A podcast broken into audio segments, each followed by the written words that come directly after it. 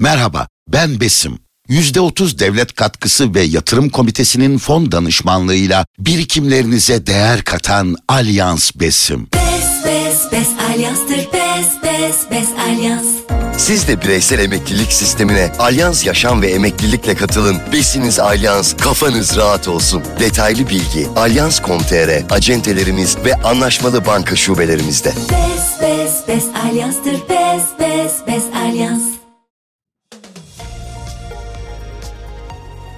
Kısa Dalga'dan herkese merhaba. Bugün 11 Ocak Perşembe. Ben Demet Bilger Kasap. Gündemin öne çıkan gelişmelerinden derleyerek hazırladığımız Kısa Dalga bültene başlıyoruz. 10 Ocak Çalışan Gazeteciler Günü'nde Anayasa Mahkemesi'nden çok önemli bir karar çıktı. Yüksek Mahkeme kişilik hakları ihlali iddiasıyla yayın içeriğinin çıkarılması veya erişimin engellenmesini öngören yasa maddesini iptal etti. Kararda basın özgürlüğü vurgusu yapıldı.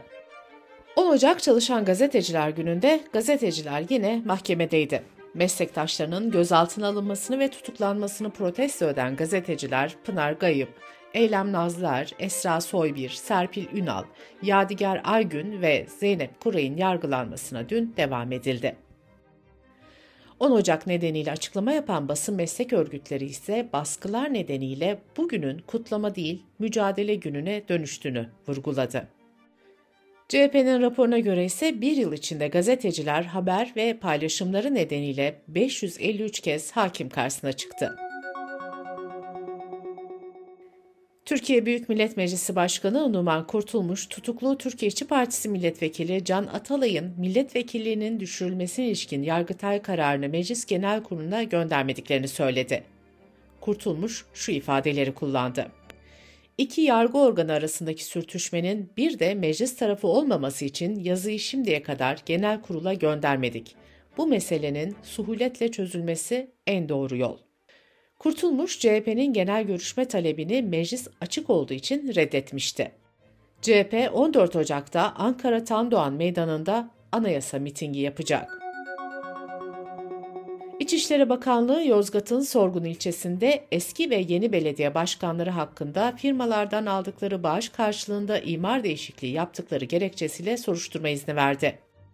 2004-2019 arasında AK Parti'den başkan seçilen Ahmet Şimşek ve 2019'da MHP'den seçilen Mustafa İkinci ile birlikte 63 kişi hakkında soruşturma başlatıldı.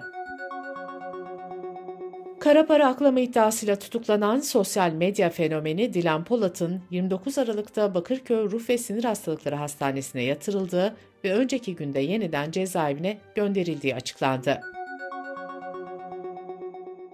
Çevre Şehircilik ve İklim Değişikliği Bakanlığı kentsel dönüşümde verilen kira desteklerini güncelledi.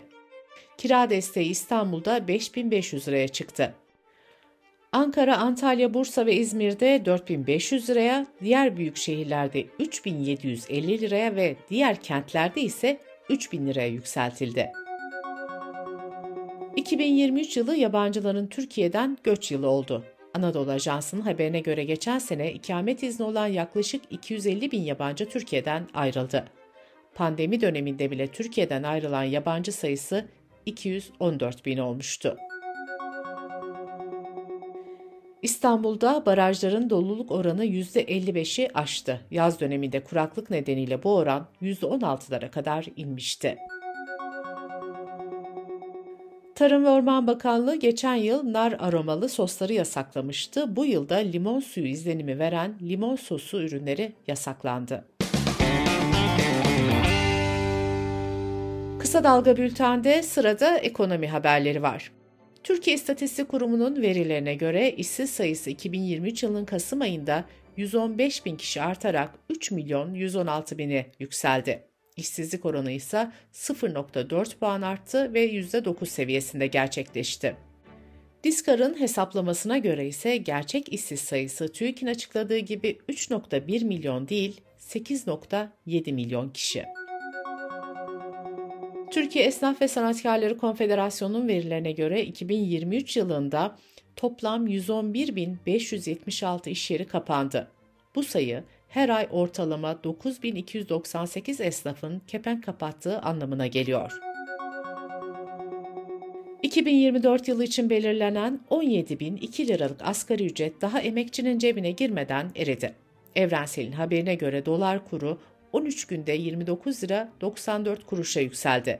Yeni asgari ücretin dolar bazında karşılığı da 567 dolara geriledi. Asgari ücret cebe girmeden 13 dolar yani 389 lira erimiş oldu.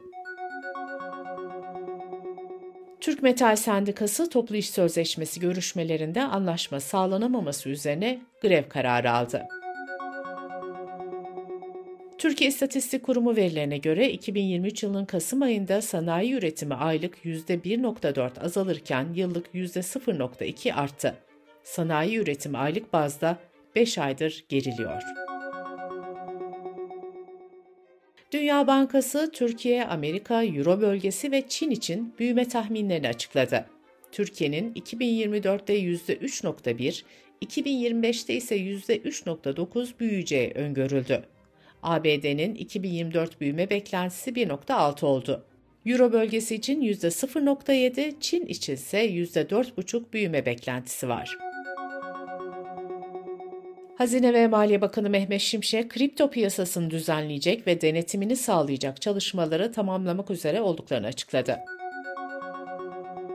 ABD Menkul Kıymetler ve Borsa Komisyonu'nun X hesabından spot Bitcoin ETF'lerinin yani borsa yatırım fonlarının onaylandığına dair paylaşım yapılınca ortalık karıştı.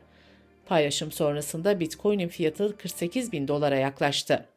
Ancak daha sonra komisyonun hesabının ele geçirildiği ve paylaşımın gerçek olmadığı açıklandı. Bunun üzerine Bitcoin'in fiyatı 46 bin doların altına indi. Dış politika ve dünyadan gelişmelerle bültenimize devam ediyoruz. Güney Afrika'nın İsrail'e karşı Uluslararası Adalet Divanı'nda açtığı soykırım davası bugün başlayacak. Davada İsrail ordusu sivil kayıplar, zorla yerinden etme ve gıdadan mahrum bırakma gibi eylemlerle, İsrail yönetimi ise soykırımı teşvik eden açıklamalarda bulunmakla suçlanıyor. ABD Savunma Bakanı Austin'in prostat kanseri tedavisi gördüğü ortaya çıktı. Austin'in Beyaz Saray'a haber vermeden hastaneye kaldırılması kriz yaratmıştı. Uyuşturucu kartelleriyle mücadele için olağanüstü hal ilan edilen Ekvador'da silahlı kişiler canlı yayın sırasında bir televizyon stüdyosunu basmıştı. Polis baskından yaklaşık 30 dakika sonra stüdyoya ulaştı ve bazı kişileri gözaltına aldı. Aylardır cezaevlerinde süren isyanlar ve şiddet olayları nedeniyle devlet başkanı 60 gün süreyle olağanüstü hal ve geceleri sokağa çıkma yasağı ilan etmişti. Amerika'da çocuk istismarı, cinsel istismar ve fuhuş amaçlı insan kaçakçılığından yargılanırken cezaevinde ölü bulunduğu belirtilen Jeffrey Epstein davasında yeni skandallar ortaya çıktı. Dünyaca ünlü isimlerin adının geçtiği dava dosyalarının dördüncü bölümünde Bill Clinton, Richard Branson ve Prince Andrew'un kasetlerinin olduğu iddia edildi. Dosyalarda Türkiye detayı da dikkat çekti. İstismara maruz bırakılan kız çocuklarının avukatı çapraz sorguda Epstein'in pilotuna Türkiye dahil olmak üzere birçok ülkeden çocuk kaçırıp kaçırmadığını sordu. Pilot sorularının tamamına yanıt vermedi, avukatı da sorulara itiraz etti. Amerika'nın New York kentinde bir sinagogun altında yasa dışı şekilde inşa edilmiş tüneller bulundu. Tünellerden kaçmaya çalışan kişiler gözaltına alındı. Sosyal medyaya yansıyan görüntülerde ise kazı yapılan bazı bölümlerde kirli ve eski yataklarla ahşap kaplama bölümler dikkat çekti. Ukrayna Devlet Başkanı Zelenski, Rusya yönelik yaptırımların işe yaradığını ve Rus savunma sanayisinin yavaşlamaya başladığını söyledi. Polonya'da polis Cumhurbaşkanlığı sarayına baskın düzenledi. Varşova polisi görevi kötüye kullanmak ve yolsuzluğa azmettirmek suçlamasıyla ikişer yıl hapis cezasına çarptırılan eski İçişleri Bakanı ve yardımcısını gözaltına aldı. Kenya'da 400'den fazla müridinin ölümüne yol açan açlık tarikatı lideri Paul Mackenzie hakkında savcılık hala suçlamada bulunmadı. Mahkeme ise iki hafta içinde suçlama yapılmazsa tarikat liderinin serbest kalacağını duyurdu. Kültür, sanat ve yaşam haberleriyle devam edelim. CNN Travel dünyanın en iyi çorbalarını sıraladı. Yayla çorbası dünyanın en iyi 20 çorbası arasında gösterildi. Almanya'da yapılan bir araştırmaya göre dünya genelinde aileler küçülürken hayattaki akrabaların sayısı da azalıyor. Araştırmaya göre 1950 yılında 41 akrabası olan 65 yaşında bir kadının 2095'te akraba sayısı 25'e düşecek. Avrupa Birliği Kopernik İklim Değişikliği Servisi 2023'ün kayıtlardaki ve muhtemelen 100 bin yıldaki en sıcak yıl olduğunu açıkladı. Amerika'da yapay zeka ve süper bilgisayarlar kullanılarak yeni bir madde keşfedildi. Bu maddenin pillerde kullanılan lityum miktarını azaltabileceği tahmin ediliyor. Bilim insanları bu keşifle lityum kullanımını %70 azaltmayı hedefliyor. Bültenimizi kısa dalgadan bir öneriyle bitiriyoruz. Özgür Gürbüz Kömür ve Ötesi programında Selen Karaca ile şirketlerin iklim karnesini konuşuyor. Kömür ve Ötesini kısa dalga.net adresimizden ve podcast platformlarından dinleyebilirsiniz.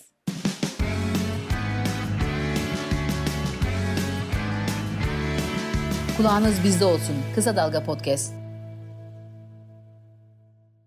Merhaba, ben Besim. %30 devlet katkısı ve yatırım komitesinin fon danışmanlığıyla birikimlerinize değer katan Alyans Besim. Bes bes bes alyanstır bes bes bes alyans. Siz de bireysel emeklilik sistemine Alyans Yaşam ve Emeklilikle katılın. Besiniz Alyans, kafanız rahat olsun. Detaylı bilgi alyans.com.tr, acentelerimiz ve anlaşmalı banka şubelerimizde. Bes bes bes alyanstır bes bes bes alyans.